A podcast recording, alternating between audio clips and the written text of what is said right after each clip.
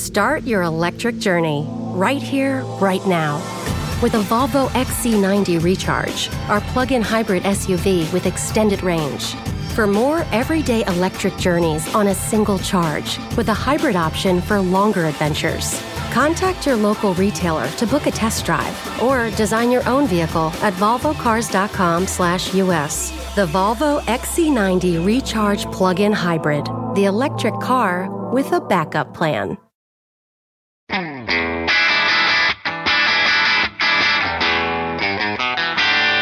Hey, math fans! Jason Marshall, Math Dude here with your weekly dose of quick and dirty tips to make math easier.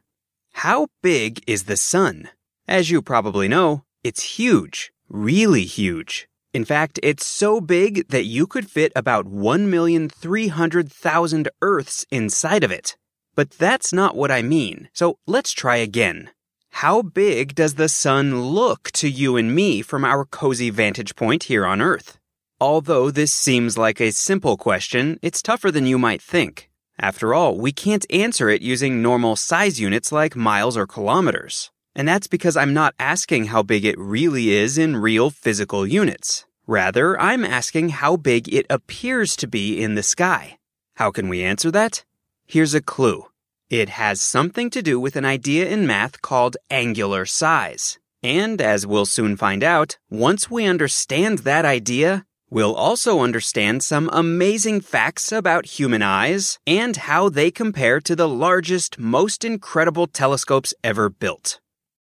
Before we start talking about the idea of angular size, how we use it to quantify how big the sun looks, and what it tells us about human eyes and giant telescopes, we need to quickly review how we measure angles. As you probably already know, there are 360 degrees in a circle which is why your favorite semicircular protractor in elementary school had 180 degree marks on it. What you may not already know is that the degree is not the smallest unit we use to measure angles. And thank goodness for that because there are many times in life, especially if you're an astronomer, where we need to measure angles that are much smaller than one degree. If we divide each degree up into 60 evenly spaced pieces, those pieces each represent an angle that is one arc minute across. So there are 60 arc minutes in one degree. If we further divide an arc minute up into 60 yet smaller evenly spaced pieces, those pieces each represent an angle that is one arc second across. So there are 60 arc seconds in one arc minute. That means that we can measure angles by specifying the number of degrees, arc minutes, and arc seconds that they span. Notice that an arc second is an extremely tiny angle. It's 1 3600th of a degree. And it's not like a degree is a very big angle to begin with. So, yep, an arc second is very tiny indeed. Start your electric journey right here, right now. With a Volvo XC90 Recharge, our plug in hybrid SUV with extended range. For more everyday electric journeys on a single charge with a hybrid option for longer adventures. Contact your local retailer to book a test drive or design your own vehicle at volvocars.com/us. The Volvo XC90 Recharge Plug-in Hybrid, the electric car with a backup plan. Okay, once we know how to measure an angle, we can begin talking about the angular sizes of objects. What do we mean by an object's angular size? Well, if you draw lines from you to each side of an object in the distance, the angle between those two lines is that object's angular size. In other words, the angular size of an object tells you how big it appears in terms of its angular extent from your vantage point. There's a handy trick that you can use to estimate the angular size of something using nothing more than your hand.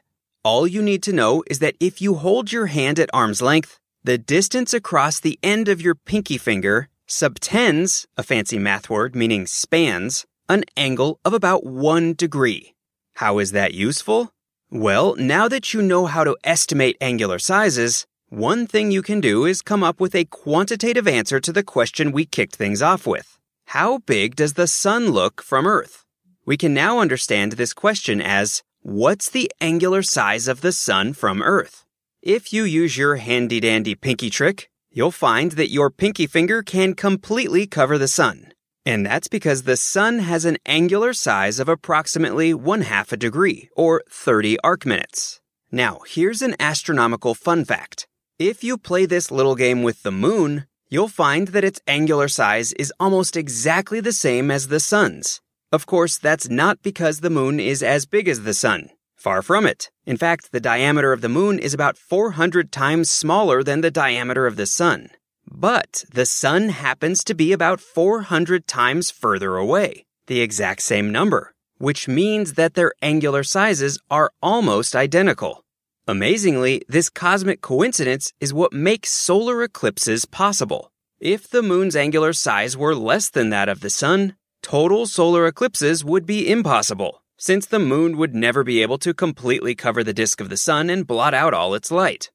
I mentioned earlier that one arcsecond is a really tiny angle, but just how small is it? Well, if you were to stand a penny up on its side and then walk about two and a half miles away from it, that penny would subtend an angle of about one arcsecond from your vantage point. Of course, there's no way you could actually see that penny because your human eyeballs can't resolve details smaller than a few arc minutes in size, which means you'd have to move that penny to about 100 feet away from you before you could actually make out enough detail to realize that it's more than just a dot. Amazingly, the Hubble Space Telescope can resolve details as small as about 1/20th of an arcsecond. That means the Hubble Space Telescope would be able to see that penny from a distance of 50 miles, which is one of the very important reasons why all of those beautiful pictures we get from it look a lot better than what you see with your unaided eye. In the end, it's just math. Okay, that's all the math we have time for today. While you're out and about on the internet this week, please be sure to pick up a copy of my book, The Math Dude's Quick and Dirty Guide to Algebra. A big thanks to all of you who have bought the book and supported the show. Also, remember to become a fan of The Math Dude on Facebook at facebook.com slash The Math Dude and on Twitter at twitter.com slash Jason Marshall. Until next time, this is Jason Marshall with The Math Dude's quick and dirty tips to make math easier. Thanks for listening, math fans.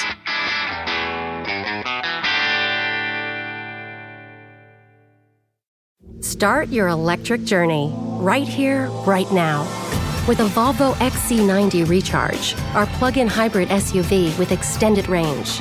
For more everyday electric journeys on a single charge, with a hybrid option for longer adventures.